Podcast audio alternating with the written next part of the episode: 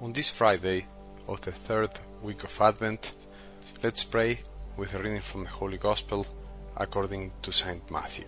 In the name of the Father, and the Son, and the Holy Spirit. This is how the birth of Jesus Christ came about. When his mother Mary was betrothed to Joseph, but before they lived together, she was found with child through the Holy Spirit. Joseph her husband, since he was a righteous man, yet unwilling to expose her to shame, decided to divorce her quietly. Such was his intention when, behold, the angel of the Lord appeared to him in a dream and said, Joseph, son of David, do not be afraid to take Mary your wife into your home for it is through the Holy Spirit that this child has been conceived in her. She will bear a son, and you are to name him Jesus, because he will save his people from their sins.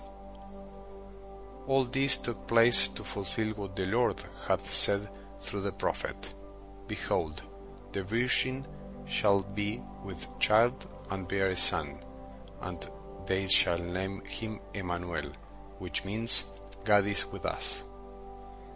When Joseph awoke, he did as the angel of the Lord had commanded him, and took his wife into his home.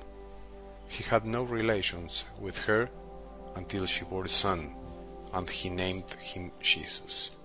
The Gospel of the Lord.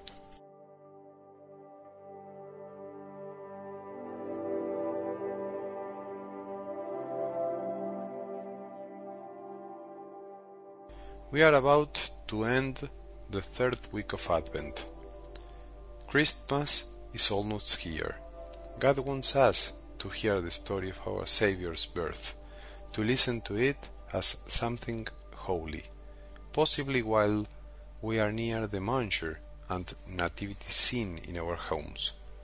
But it doesn't matter where we are or who we are with. The main thing is that we listen to what happened so that we understand what we are about to celebrate, so that we actually live what we celebrate at Christmas. Otherwise, what are we going to celebrate? I propose that we carry out an exercise of imaginative thinking. Let's imagine that we have a newborn child in our arms. If you are a mother or a father, it will be much easier. You'll just have to remember when you first held your child in your arms. If you don't have children, think about when you held your brother or sister, a nephew, or a friend's child. We can all remember that moment. It's good to do so. Let's imagine that we hold the child in our arms as the most fragile thing there is, as the most tender and delicate thing we can imagine. We don't want to wake him up or disturb him. We don't want to make faces or anything like that. We don't want him to cry. We don't want him to suffer. We just want him to sleep peacefully and we want to look at him. If you are a mother or a father, how many hours will you have spent with your child in your arms? If you are not a mom or dad, how much would you want to hold your future child? Try doing this with him or her now. Try holding your child peacefully in your arms. Let's take some time to think, to meditate while imagining this. It is possible to do this if we can make the effort to be quiet and calm. As Christmas draws nearer, we are surrounded with noise and bustle that tends to suppress this image and cover up what God wants to see shining brightly. Well, let's try to live this experience of how it feels to hold a child in our arms. And once we become aware of that, let's ask ourselves some questions. Do we realize that God was really born and lived as a child? Do we realize what this means? To think that God wanted to be in the arms of a woman and a man.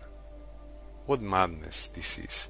Only God can be so crazy as to do what no human wants to do, to make himself smaller than he is.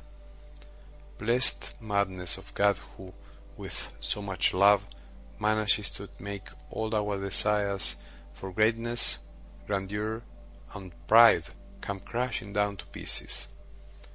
God's blessed madness destroys those who are proud-hearted. To think that God was weak, vulnerable, and fragile, just as we all were as children. What does all this tell us? Could it be that God somehow wants us to learn to embrace Him as if He were a child?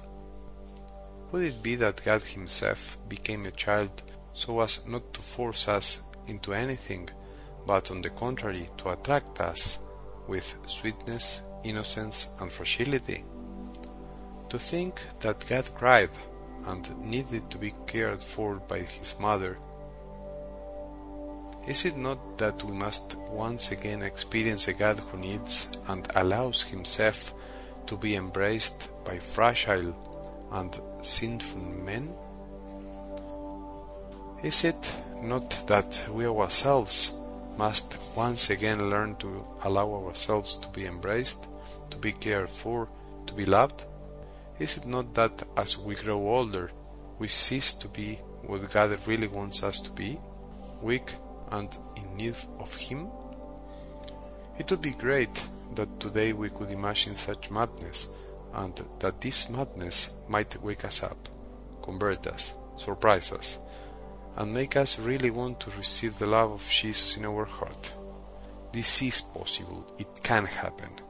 In the meantime, amid so much noise and superficiality, let us try to embrace the child in those who are close to us, those who are dear to us, and those who are not. Let us embrace the child in the person you find hard to love, in the poor and the forgotten ones who are alone, in the prisoners or the sick who cannot get out, and in so many who need to find the God who is much more tender than we think. That God is the one who wants to dwell in our hearts. This is the God who needs our heart to be a real manger, fragile, sometimes having a bad smell, sometimes a little dirty, but a heart which is ready to receive Him, a heart which is an open manger, so that others can come to visit it just like the shepherds, like Mary and Joseph and the kings, and like so many who came that day to be with this child a mysterious sign that was God, a child. May we have a good day, and may the blessing of our merciful God, the Father, the Son, and the Holy Spirit descend upon our hearts and remain with us forever.